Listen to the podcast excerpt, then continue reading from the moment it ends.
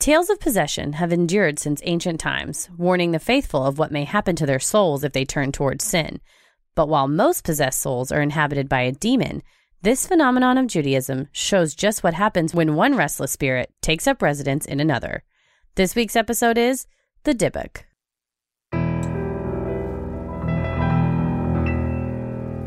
A bump in the night, your heart fills with dread. Probably a murderer who wants you dead. It could be a ghost, a demon, or worse. Perhaps you're the victim of a witch's curse. It's hopeless, you're doomed. You'd call a priest if you could. You'd rather just listen to who? Sinister I'm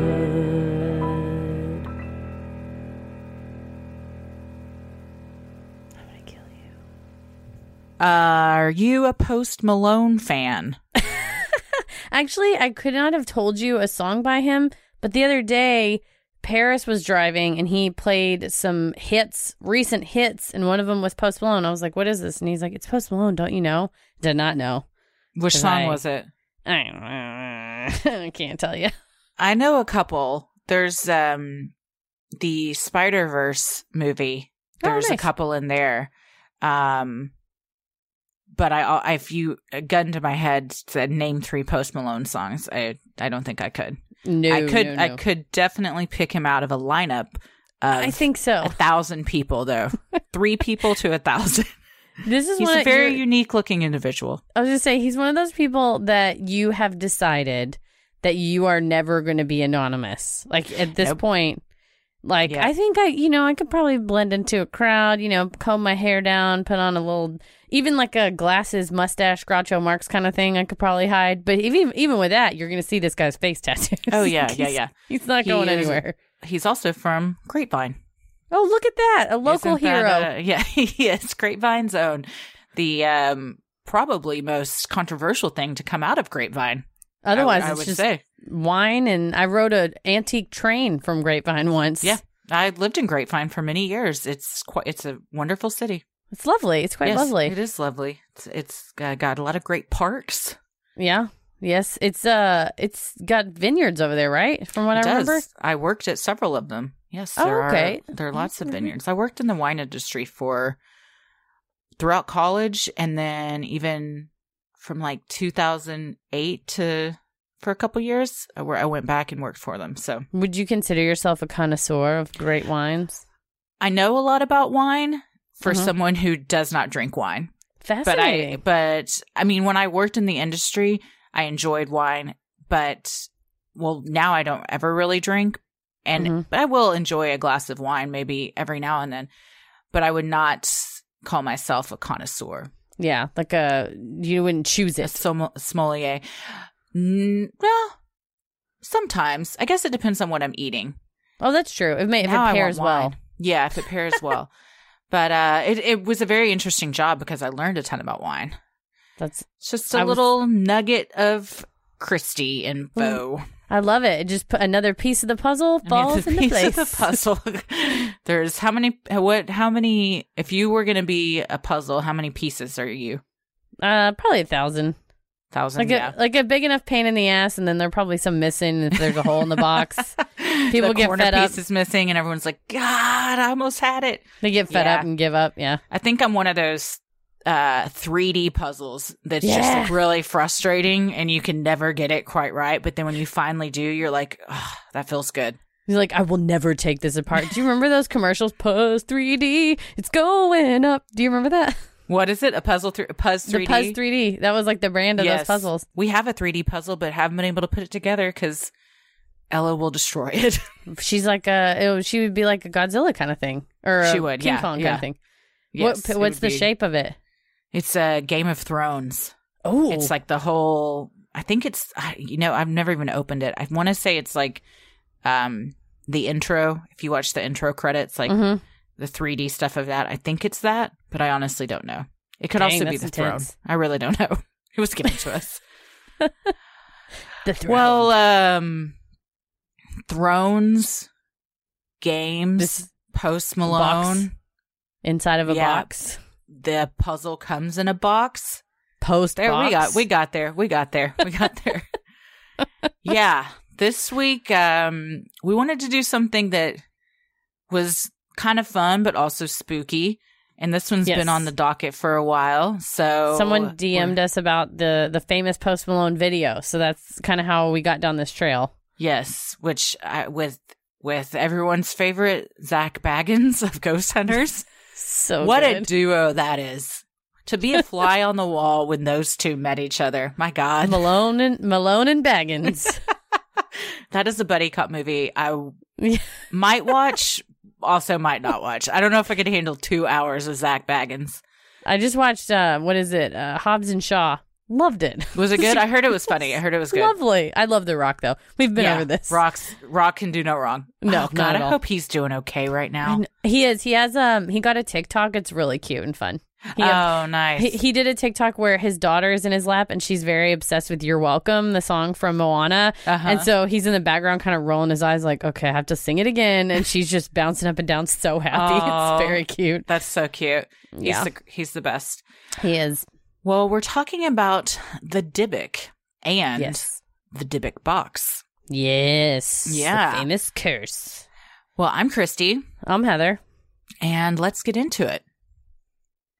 Before doctors knew what caused certain behaviors and actions, people thought any abnormal behavior could be chalked up to a demonic spirit or possessed soul. In Jewish folklore, the spirit that supposedly caused these actions was called a Dybbuk.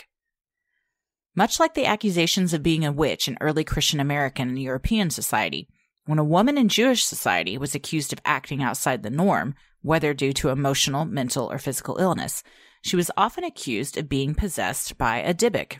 According to scholar Avner Falk, in the book The Psychoanalytic History of the Jews, Medieval Jews believed in witches every bit as passionately as their Christian counterparts.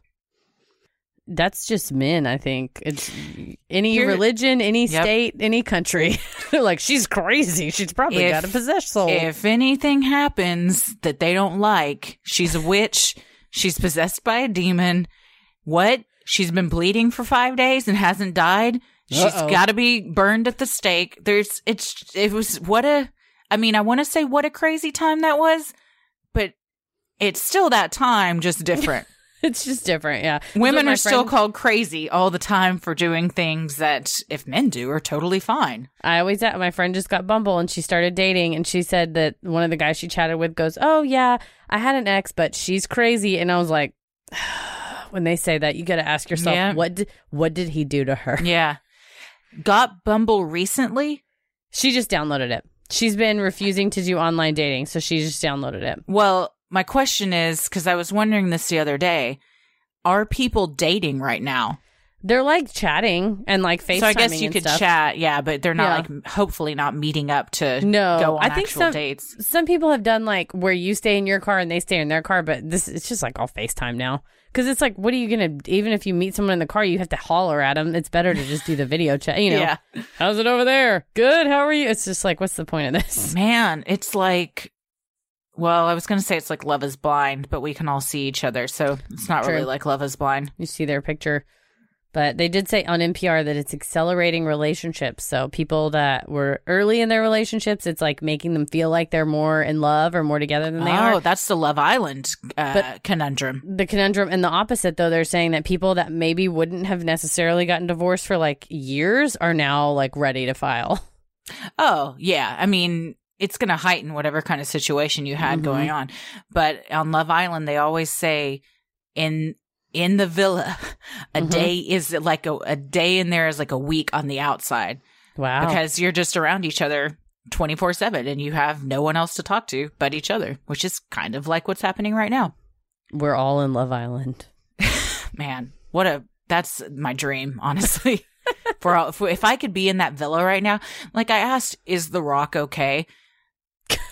I I every time I see a celebrity's Instagram or anything, I'm like, I'm not to diminish. Everyone has their own mental and personal struggles they're going through right now, but to have just a beautiful acres and acres of landscaped lawn and pools and tennis courts, I'm like, it's probably easier to deal with this if you if you're living in a resort Yeah. I mean, you and I saw pictures of Oprah's house when we saw her live. Oh my god. I could I would never have to leave. Like it's huge. No. There there are acres. There's like a rainforest on site. There's like a beach. There's a porch. There's like a hangout zone. I mean, it's Yeah. like you'd be fine. Like Ellen Yeah. was like, we're all trapped, and I was like, go go fuck yourself a little bit because you're not really you're You're trapped most- in your several million dollar home in Beverly mm-hmm. Hills. Well, Sounds hard for you. Sounds rough for you. It's like, no, I have friends that are trapped in New York in like a 500 square foot apartment with a spouse. Not and not a backyard, Yes. not even a balcony. No, you, like they, there's been people taking pictures of others on their roofs because it's like the Yeah. only open. You got to get outside, especially if you're in New York. Like,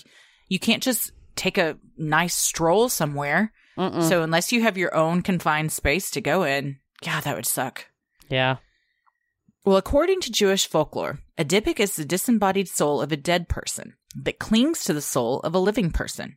Supposedly, the Dybbuk cannot cross over to the other side and leave the host body until it has accomplished its goal. According to the Jewish Chronicle, the other side, or Sitra Achra, is the domain of evil, where demons have free reign. In Hebrew, the verb for adhere or cling, as one does to God, mirrors the word for Dybbuk. The faithful are supposed to cling to God, and when they don't, the mirror image is that their soul is inhabited by a Dybbuk. The word Dybbuk is a shortened form of a Hebrew phrase meaning, A cleavage of an evil spirit. That's spooky.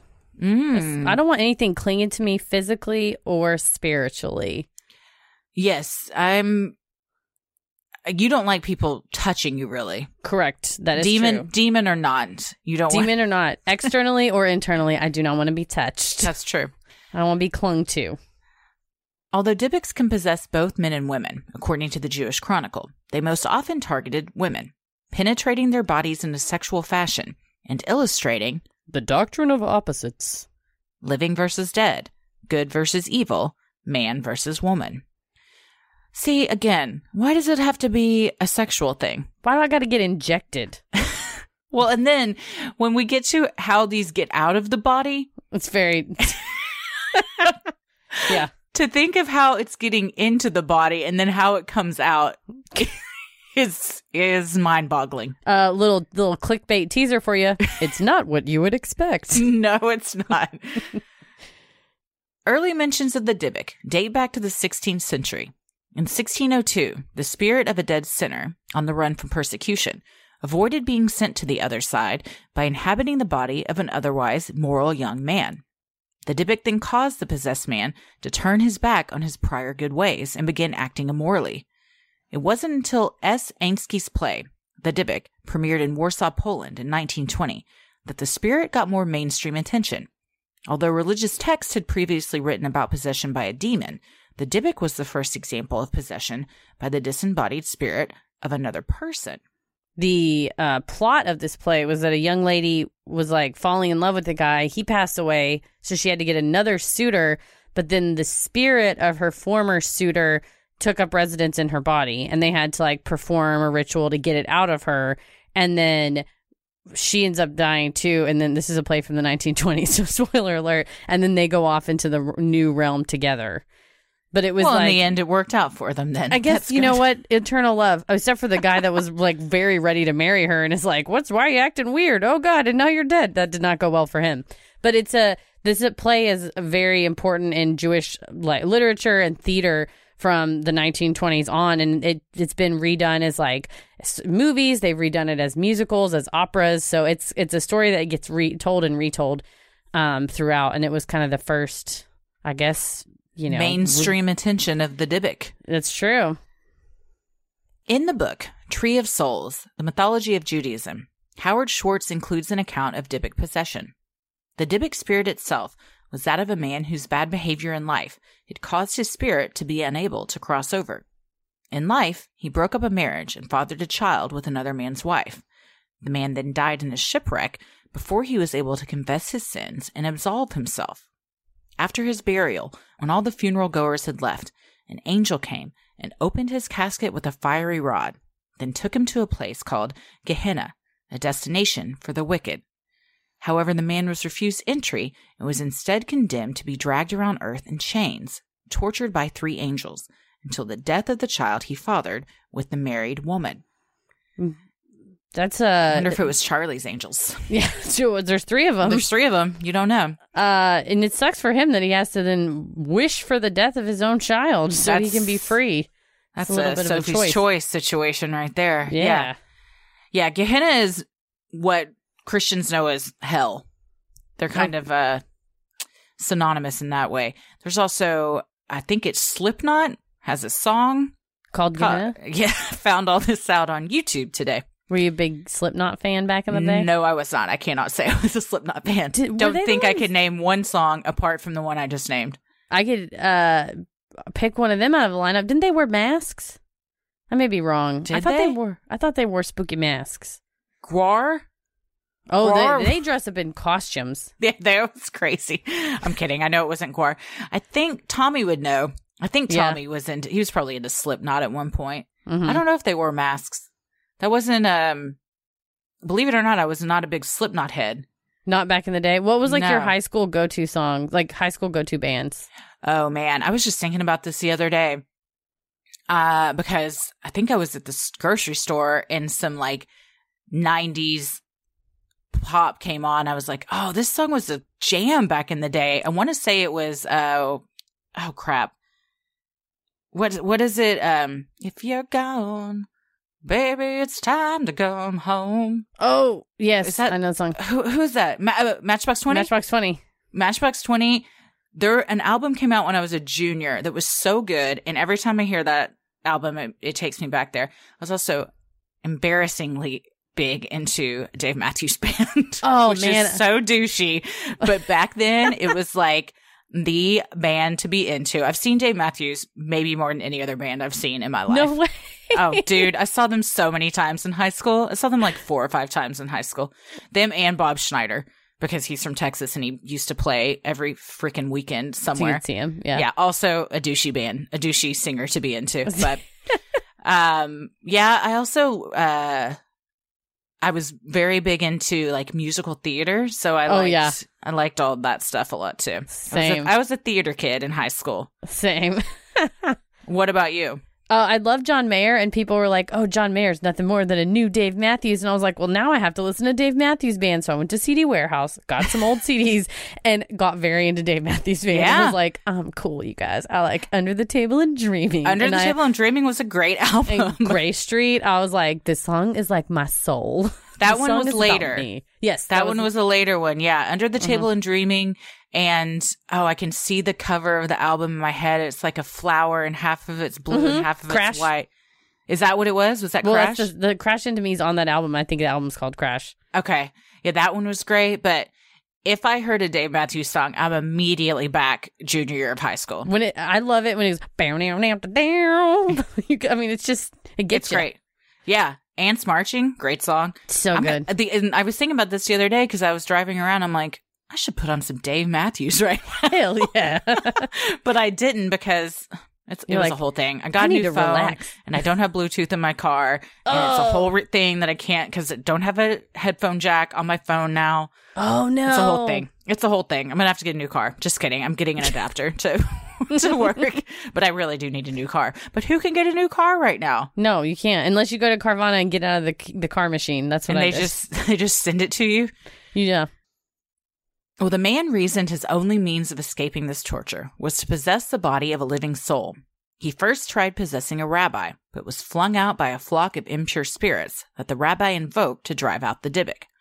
Next, the Dybbuk tried possessing a dog, but the dog didn't take well to possession, and apparently, Became so crazed that it ran until it dropped dead. finally, the man found a widow and took up residence in her soul. Well, that's a rule of threes that Yeah. I'm not a fan of. It's, he's heightening. Although I do like that the rabbi uh, invoked a flock of impure spirits. You've That's got like, to. That's a good, uh, good crew to have on your side. Yeah. During the exorcism to save the widow, the Dybbuk told the rabbi that he was able to enter the widow's soul because she had little faith and did not believe that the waters of the Red Sea had truly parted. When the woman swore that she did believe it and repeated that belief to the rabbis present, the Dybbuk flew out of the woman's pinky toe on her left foot. Well, there it is, everyone. There it is. In They through go- this- In through the vagina, out through the toe. through the toe. Uh, Do are we certain that they always enter through the vagina, or can Not they just always. attach to you? I think they just attach to you. that could be said of anybody. Am I right? I um I well because also they attach. I mean they've attached to men as well. So I think it's Yeah. just a penetrative. It's penetrative. So maybe like if your soul is where your heart near is near your heart or your guts. I don't know. They somehow. I mean it's a ghost man. They can go through guts. You know, I didn't know until probably the last 10 to 15 years that your heart isn't on your side where you put your hand. It's kind of in the middle, right? Yeah, yeah. It's like in the middle of your body more. I only knew that because of Pulp Fiction when I was a kid, and they stabbed the needle down into her heart. He kind of stabs it right. It kind of the middle ish. I only know where the appendix is because when Uncle Jesse had appendicitis on a Full House episode and he had to go to the hospital and he was wearing a Fred Flintstone costume. And I distinctly remember him putting his hand over the side of the costume where his appendix was. I didn't drink in high school because DJ got caught with beer, and Uncle Jesse was so sad with her, and I was like, I don't want to get You don't want to be Uncle Jesse. No. Man, those teaching moments in those 90s sitcoms were so good. Yeah, the lights would get dark, and the su- the music would be like do do do do, and there were always like they'd be like like I vividly remember an episode of oh my gosh, it wasn't the one with Willis. What was the other one that was like Willis? With the rich white guy that adopts uh like an Different urban Strokes? city different strokes. Yes. I remember the molestation episode of different strokes. I do not. and it was always like but they were that's how they taught kids. Like yeah, I distinctly remember when Cherie on Punky Brewster Yes. got stuck in the refrigerator. refrigerator. Yes, Yes. I think about that episode all the time. But can I just say, I never got in a refrigerator Hell when I was playing hide and seek because I was like, I know what happened to Cherie. She almost died. Yes, so she did. It, these these '90s sitcoms did their job because I did. didn't drink and I did not Get in a uh, climb in a refrigerator. No, not at all. You and you turned out great. yes. Yeah, there were some. There was also a different strokes one about uh eating disorders. There were always like really heavy, Heavy. but uh, you know what? Do shows still do that? Are there Like- shows that like teenagers watch that are like wholesome, like a Uh, Full House or something that teach? I don't know. I'm not. I'm too old and Ella's too young. So yeah, I'm not hip enough. Yeah. Maybe uh, or you're know, too maybe hip. Uh, maybe like Disney Channel shows, but I don't Oh, know what's true. currently. I bet there's I bet there's like stuff like that addressed on those types of shows. yeah. I'll have to start watching them. I need I need some of that back in my life. I need some lessons. I need some good wholesome lessons back in my life to make me feel good about stuff. Well, later the rabbis checked the widow's mezuzah, a small wooden casing that contains biblical verses written on parchment and is usually affixed to a doorpost. When the rabbis opened the mezuzah, they saw that it was in fact empty, meaning that the Dybbuk was able to enter her home and her body. So she's learned a lesson here. You can't be. You have to follow the rules. The rules are, you know, faithfulness, cling to God, put the mezuzah with the proper parchment in it. Don't let your husband die. Do- Step one, Keep that man around so Keep the that- doesn't get you. ladies. Much like a demonic possession in Christianity, to rid a possessed person of a Dybbuk in Judaism, holy leaders must perform a ritual. According to the Jewish Chronicle, a group of ten men who purify themselves through fasting and other rituals dress themselves in the same white shrouds in which a body would be buried. A rabbi would then address the Dybbuk spirit directly and order it to leave the host body. Similar to the exorcism movie. Yes, yeah. This is all very, yes. Judaism has theirs, Christianity has theirs. I imagine most religions have a story like this. Cultures and religion. Yeah, I would say even if it's Mhm. not a religion. According to Rabbi Abraham Bronstein from the Hampton Synagogue, The core of the ceremony itself is essentially a negotiation in which the exorcist addresses the spirit directly, demanding that it leave its host, and the spirit stating its reasons for remaining.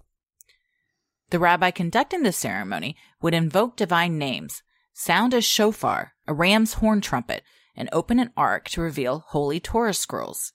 All of this done in an effort, according to Rabbi Bronstein, to create a Heightened atmosphere of tension and danger, as well as a holiness that the spirit could not tolerate. The rabbi concludes In the end, the spirit would be forced to leave the host, preferably through a toe, and be restricted from further nefarious activity.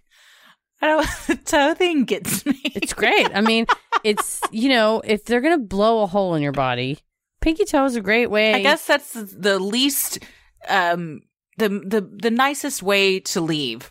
The It's, least uh, thing that can be affected. and it's a it's far away from important stuff like your head and your heart Yeah. and your butt. Even I mean, Yes. it's, it's close-ish, but And if you uh, need your, you don't really need your pinky toe. So if something were to happen to it, it's not like you can't walk anymore. Your whole life is going to be upended. your balance is gonna be all off if your pinky toe gets cut off by a street sweeper. Perhaps Um, yes. Perhaps um, the Dybbuk is getting a bad name. It's you know, it, I like that the rabbis give it an opportunity to state its reasons to remain. Like, Mm-hmm. Yeah. why are you here? Just hear me out, you guys. They're negotiators. That's what it sounds like. They're hostage negotiators, essentially. Essentially, yeah. this person is being held hostage by the Dybbuk. I wonder if there's ever an a story where the Dybbuk states a good enough reason for it to be possessing that person that the rabbis go, you know what? You're right. We'll They're see like, you later. And they just sorry. leave. Sorry, victim. That's a really good reason. It's a really good because, reason. I think that the ultimate winning argument, though, is God. And so no matter what Mm. reasoning they have, the rabbis are still like, you got to get the hell out of here. So they're just being polite by letting him state his his business, but they know they're going to kick him out regardless. The, the decision's been made. Spotting a Dybbuk may not be simple, as Dybbuks can take on several forms and cling to the souls of humans and animals alike. According to some, Dybbuks can also be captured inside of objects, like the case of the Dybbuk box. In September of 2001, a man named Kevin Mannis, who owned an antique store, put an object up for sale on eBay. It was a wine storage box, purchased by Kevin from a woman in an estate sale in Poland. He was told that the box was a family heirloom, but when Kevin attempted to return the item to the family, he was told by the woman's granddaughter that the family had no interest in taking it back. For as long as the grandmother had it, the box was kept hidden away so that no one could open it and accidentally unleash the spirit inside. Kevin was told that there was a Dybbuk inside, and that the entity inside the box was a word translated to mean Playful spirit. Well, it's Well, haunted.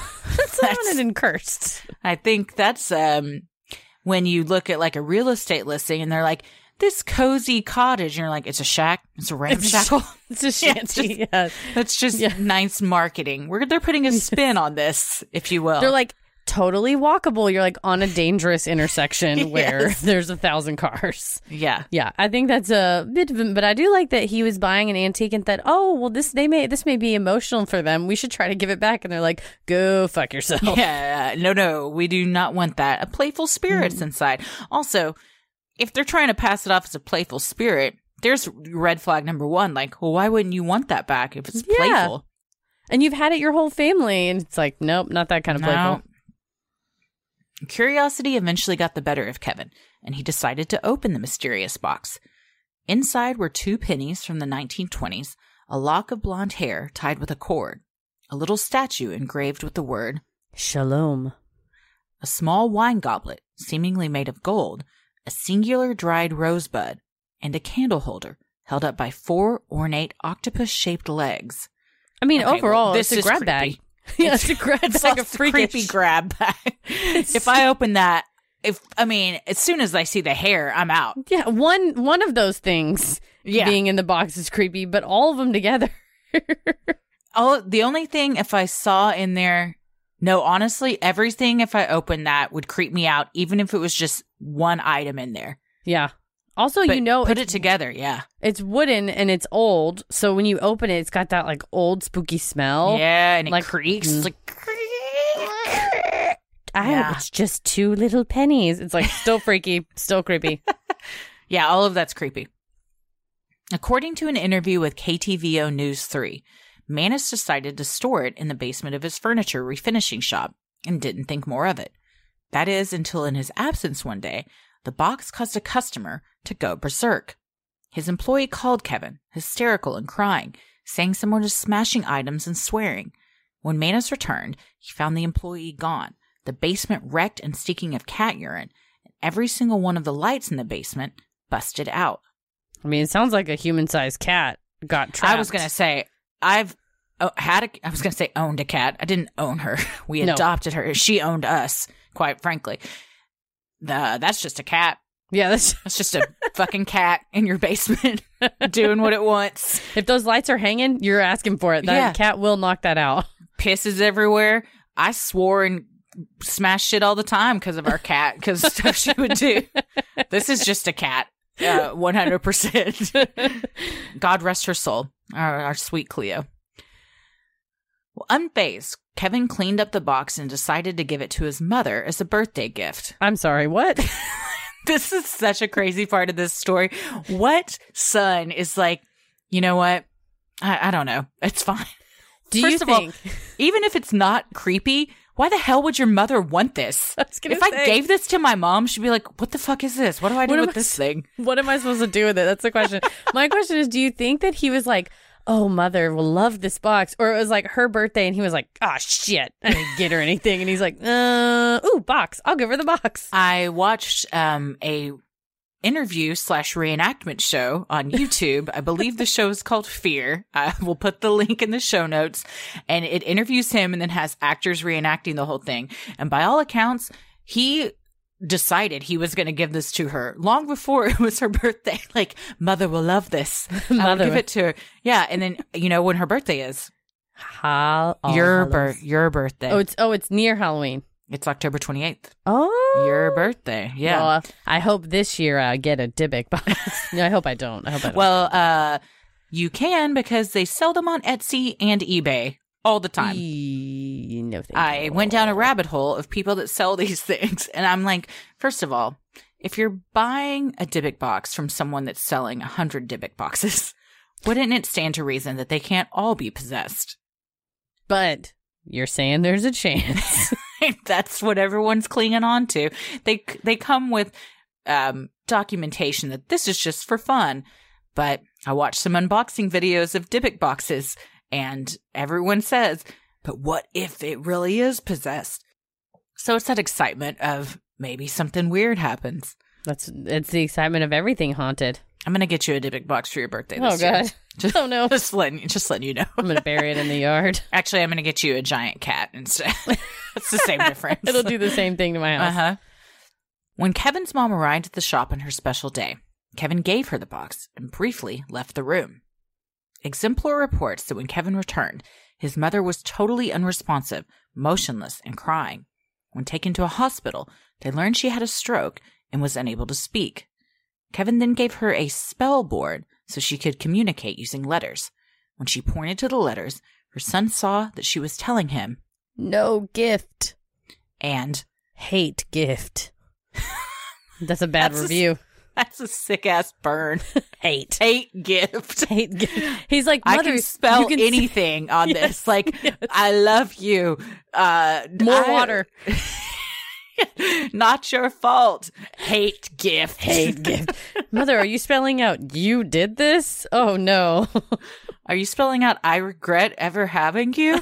oh no. but on the interview, it has the mom, and she is so emotional about the whole thing. She's weeping, recounting the story. And she said her son gave it to her.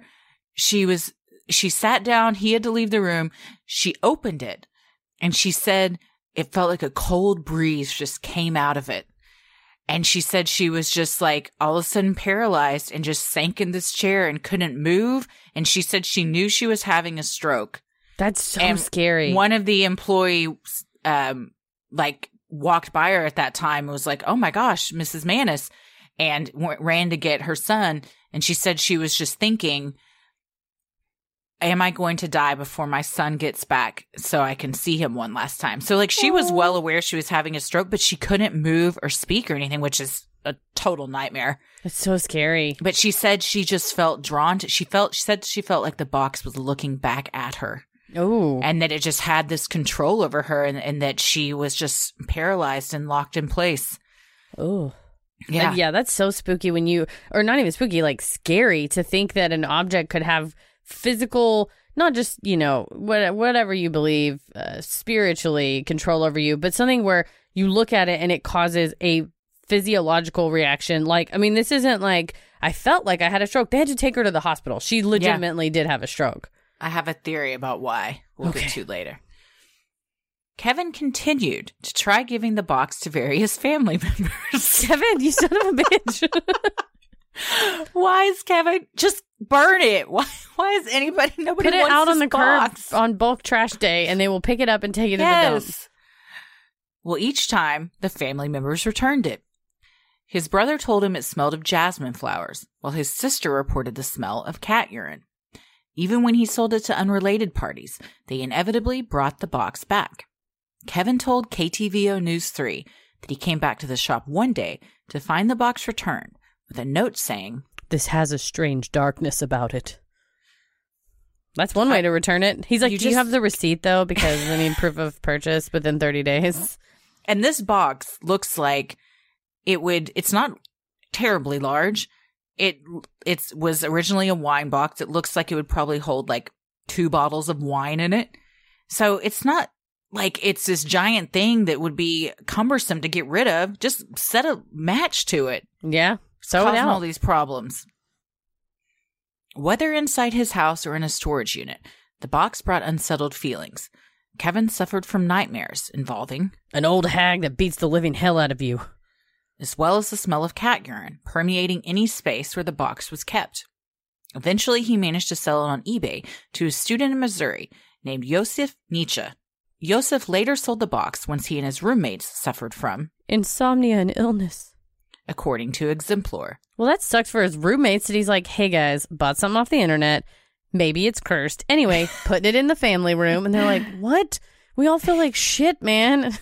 Get rid of we your haven't fucking. slept in days. Why are But you bringing a cat piss box in this house? First of all, uh, we're said no pets allowed, and all I smell is cat piss. So which one of you brought a cat in the house? It's like it's the box.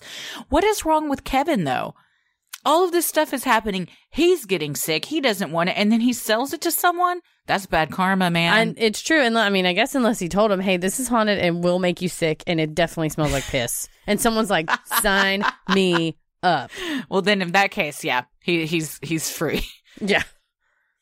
Jason Haxton, a museum director also in Missouri, bought the box from Yosef for a price of $280. Haxton consulted experts from all areas of expertise to assist his understanding of the box.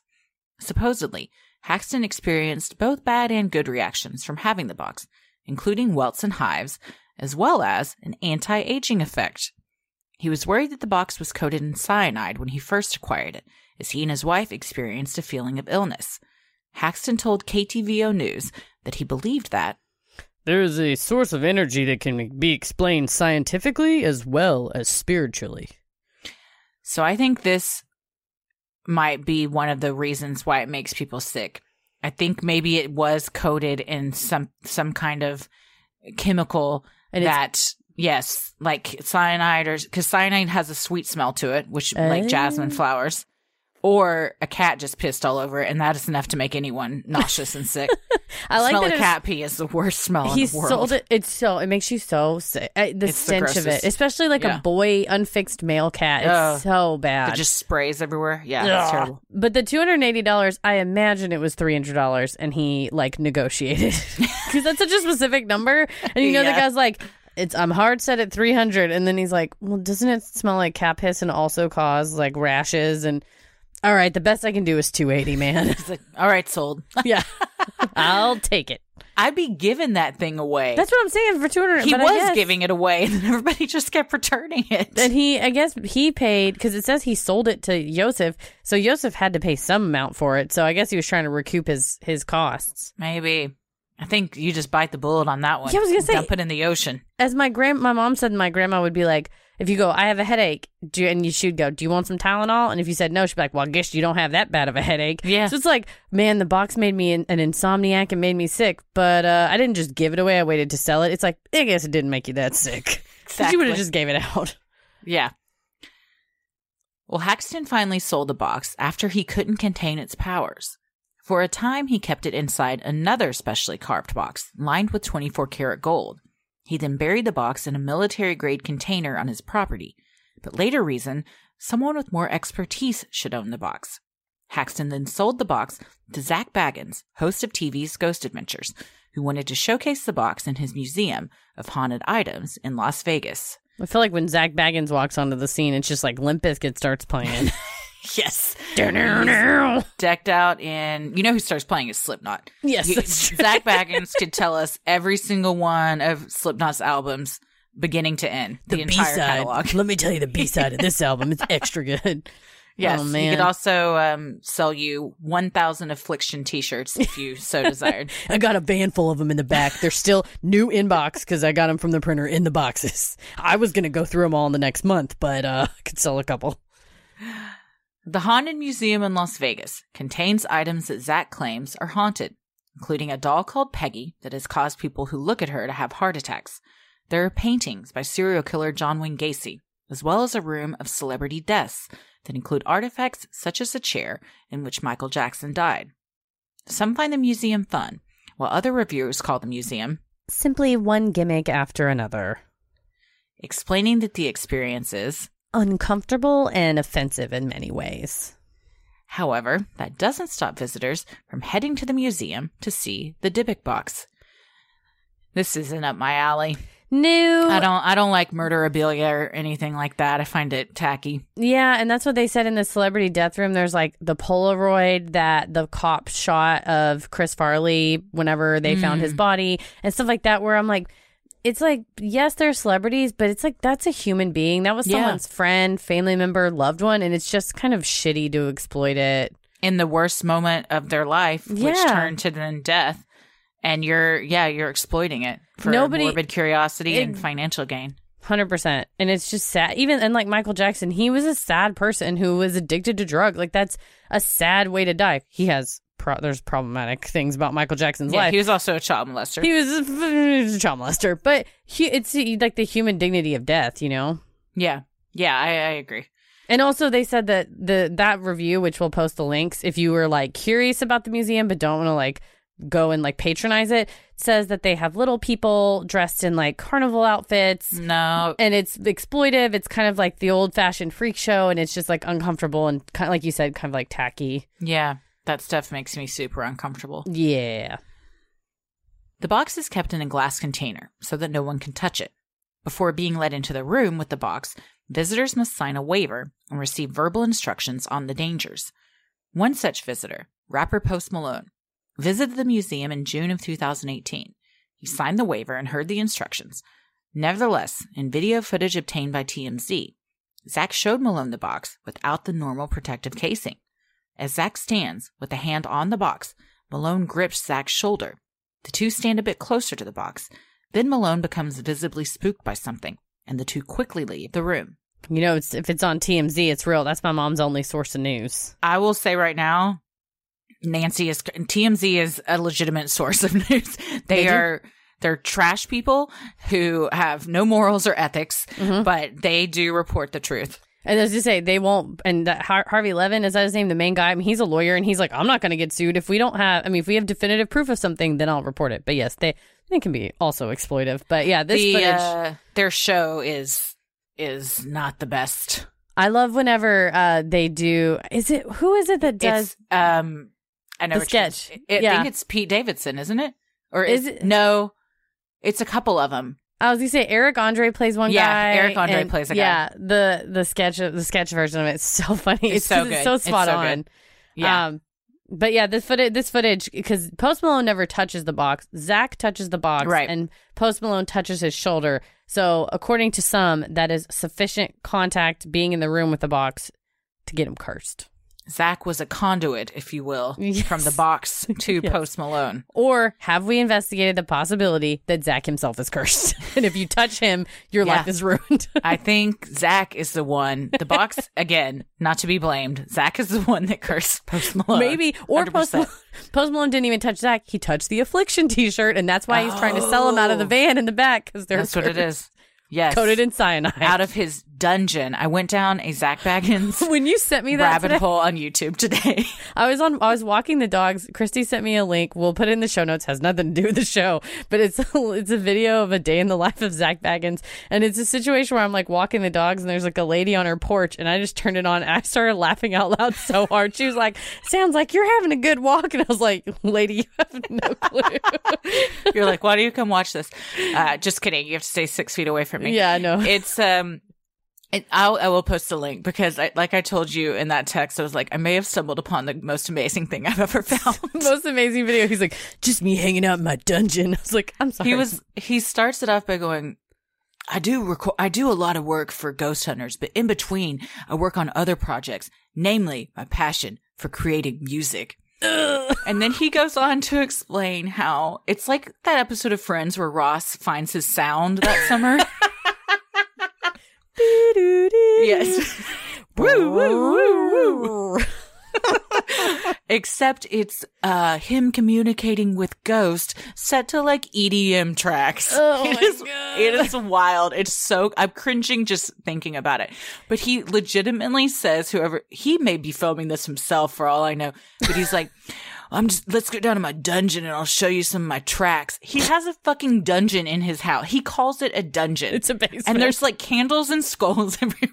It's That's so like when, when a guy's like, "Do you want to hang out in my loft?" and it's a refinished attic, and you're like, "This is an attic, not yeah, a loft." you're like, this is your parents' attic. Yeah, you live in your parents' attic. You don't live in a loft downtown. You live in your mom and dad's attic. Yeah, that's what it is. Let me go hang out in my, my cool sound dungeon. You're like, this is a basement. Probably I also at your mother's house in Las Vegas. I thought it was a Vic Berger video because of how it was edited and the sounds. And he goes, you know the sound I love the most? Water. And then it's just like trickle, trickle, trickle, trickle, trickle, trickle. And I was like, what am I watching right now? It's so over the top.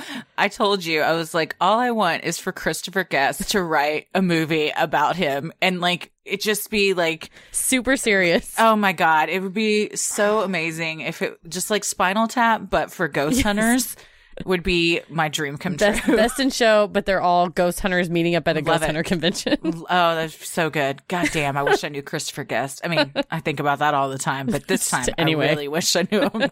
I'll tweet him. It's fine. Well, this encounter was apparently enough to curse Post Malone, who claims he saw a dark figure that then followed him home from the museum. Later that year in August, after the MTV VMA Awards, the tires of his private plane blew off as the rapper took off for London.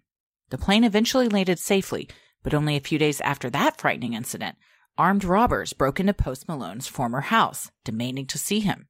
In September of that same year, he was in a car accident, being T-boned in Los Angeles while driving in his Rolls Royce. Luckily, he survived that incident with no injuries. It's kind of like a final destination. For a really rich person, Yeah. He's My got a private, private plane.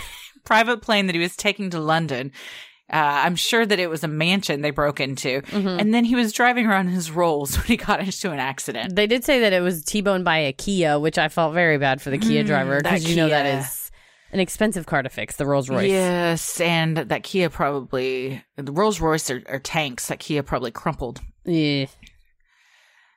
This series of events led some online to speculate that Malone had been cursed by his encounter with the Dybbuk box. However, Malone himself seemed to have a different answer, as he tweeted God hates me. in response to all the misfortune. That's fair. Well, I mean, that's kind of in line with the Dybbuk curse, though. That's true. If you've strayed from the Lord, it can cling to Mhm. your soul. there you go. And also, Zak Bagans has all kinds of fucked up stuff in that place. And it's in a the house that it's in was formerly like there's a funeral parlor part to it. So then like the structure itself is also cursed. So maybe he touched something else. The spirit follows him into the Dybbuk room, and that's when it makes himself makes itself seen. Mm-hmm. So we can't It's just probably blame that doll, Peggy Yeah. the doll. Peggy the although they do say that there's like a speaker inside of the Peggy the doll and that the tour guide will be like, Peggy, do you have anything to say? And it'll be like mer mer mer mer and people are like, oh it's like really it's a speaker inside of the doll box. God. Well, why does the myth of a possessive spirit endure? In his book, scholar Avner Falk postulates that the myth of the Dybbuk was created to control the populace and encourage moral behavior. The legend was most pervasive in Close knit, traditional, and rigid Jewish communities. and served the purpose of warning against any unacceptable sexual urges or Antisocial and aberrant impulses. When a member of that community deviated from acceptable social norms, the person would have an exorcism performed on them to rid the body of the Dybbuk, the supposed source of the undesirable behavior. It kind of goes back to the witch thing and any of the religious. of Yeah. you you behave in a certain fashion or else. I knew a girl that had an exorcism performed on her by her parents. No, sh her parent her parents didn't perform the exorcism. They called a priest to perform an exorcism on and he her. did it. Yeah, she was she was a little kid. What was she doing that made them like just being a kid? I mean, I didn't know her as a kid. I Uh-huh. I heard this story as she was an adult and she recounted it. But uh yeah, I mean, I would think she was just acting like a a rowdy child. Yeah, But uh to some perhaps she was possessed by a demon. I'm trying. I don't have a kid, but I'm thinking unless their head is turned around backwards or their eyes are like actually glowing, probably you could go to like family counseling. Yeah, that's that's my thing. Or like an MD. things. Yeah, I think these types of things can be very harmful to actual mental health problems because they're just written off as oh they're possessed they're cursed they're they're a witch when no they're actually suffering from mental health issues and we're just sweeping that under the rug and not like helping these people and instead making it be this mystical phenomenon that we aren't going to treat with any kind of medicine or counseling or anything like that. And it just it's And- sad kind of when you think about it Well, and luckily, it seems like in the Jewish community, it has gone toward that. That it's not they don't just Yeah. blame everything on the. But back in you know, you're screwed if it's n- n- 1850 and you're Oh, yeah. you know you're suffering from something that there's a no medicine for and b no explanation for. Then yeah, that's well, it's probably they're probably possessed. And you're like, Yeah. no, I don't think so. I just need help. No. Rabbi Abraham Bronstein from the Hampton Synagogue described the behavior of one possessed by a Dybbuk to a popular Yiddish newsletter. The rabbi said, A person possessed by a Dybbuk might lose control of their body, falling to the ground in convulsions, weeping, or shouting. Sometimes they would act rebelliously, refusing to participate in normal communion or congregational life. Famously, many possessions featured the demon speaking through the host body in a strange voice and even describing faraway events or community secrets that the host himself could not have known. However, Falk writes in his book the people who believed themselves to be possessed by a Dybbuk and who were treated as such by their families were, in fact, actually Severely hysterical, borderline, or otherwise emotionally disturbed people. Which is true. Oh, I yeah, mean, I think that's it. Yeah. Yeah, and especially you know when your family starts to believe it too, and it, it gets to, to be like a case of almost not like folie à deux, but like where everyone starts to buy into it, and so then suddenly it's almost like with the Smurl family with what you kind of saw happening, where one person believes it, and then they don't have you know other family members don't have cause to deny it, and so then every they can they start to find evidence that's not really evident. You know, it's it's Yeah. all actually just symptoms of a problem that can't be treated. Exactly. Unlike many myths, there are written accounts of Dybbuk possessions that include dates, names of the possessed, and names of witnesses. However, with the evolution of modern medicine and mental health resources, there have been fewer Dybbuk possession reports. In fact, according to Rabbi Bronstein, When Rabbi Yoel Teitelbaum was once consulted about a possible Dybbuk possession, he recommended a psychiatrist. Even within the Orthodox world, my sense is that though belief in Dybbuks in principle may linger, almost anyone would treat the symptoms a Dybbuk would present in terms of mental health. Well, good for Rabbi Yoel Teitelbaum. Yeah, for sure. I mean, no, you- it's one of those where you're practicing for you know your religious beliefs, but also incorporating scientific, medical, mental health things like that, Yeah. and it to be truly a holistic leader, a community leader. Yes, which is absolutely critical in any religion. Mm-hmm. When asked what one should do if they suspect themselves or a loved one is possessed by a Dybbuk, Rabbi Bronstein instructed them to call A reputable mental health professional. Though, if you are convinced that the situation is more supernatural, Rabbi David Batzri, head of the Hashalom Yeshiva in Israel, is the only living person today who claims to have successfully exorcised a Dybbuk. Well, I'd like to interview him. No, seriously, to know what it was like and, you know, how Yeah. you, I'm sure now, you know, with the modern mental health, uh, you know, what's the word I'm looking for? Like the advances, you would Yeah. rule all of that out first and then be like, no, this really Mhm. is a spiritual problem. I mean, there's priests that 100% believe in exorcisms and that people Christian Christians can be possessed and that they've cured them of that. So, you know, I'm not. I'm who am I to say what's right and what's wrong? Oh no, for sure. I mean, as long as somebody's getting the help they need, whether it is mental health help or an exorcism. Yes, and you know what? Perhaps the exorcism off maybe it sometimes even acts as kind of like a placebo effect mm-hmm. Cathartic because kind of if the, if the person that is afflicted honestly believes that f- because of mental health reasons or whatever that they have been possessed by a demon and then an exorcism is performed perhaps they feel better because they feel like they've been ridded of it That's true. Well chris french a skeptic and head of the anomalistic psychology research unit at goldsmiths college said that he doesn't believe in Dybbuk's or the boxes that supposedly house them instead he offers a different explanation for the strange occurrences If you believe you've been cursed, then inevitably you explain the bad stuff that happens in terms of what you perceive to be the cause. Put it like this I would be happy to own this object. It's kind of like what you were saying about the Smurl haunting. Like mm. if you're if you think you've been cursed, then you're gonna chalk everything weird that happens to you up to oh, I must be cursed, and not just coincidence. Someone get that man a Dybbuk box. He sounds like he's fine with Hey, it. you know what? I've got several Etsy sellers that I can send him. You should email him a link just so he knows. I I will. So what do we think? well, poor Post Malone. But it sounds like he's fine now. I mean, I think things- he's okay now. things are yeah, I think well. he's fine now. He's he's good now.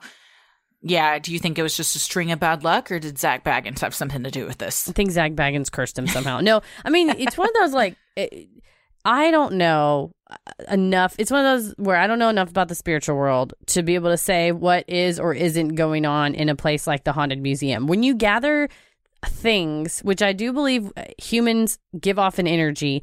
And Sure. good or bad, positive or negative, that like when you gather such a grand amount of negative things in a place where it's disrespectful of people's deaths. There's murderabilia, John Wayne Gacy's paintings, things like that. That there's such bad vibes going on in there that if you're not careful and you're bumping into stuff and going around touching it, then I think something could follow you home or some kind of bad or negative energy could follow you back. Or is there such a thing as coincidence? Yeah. I mean, he visited in June.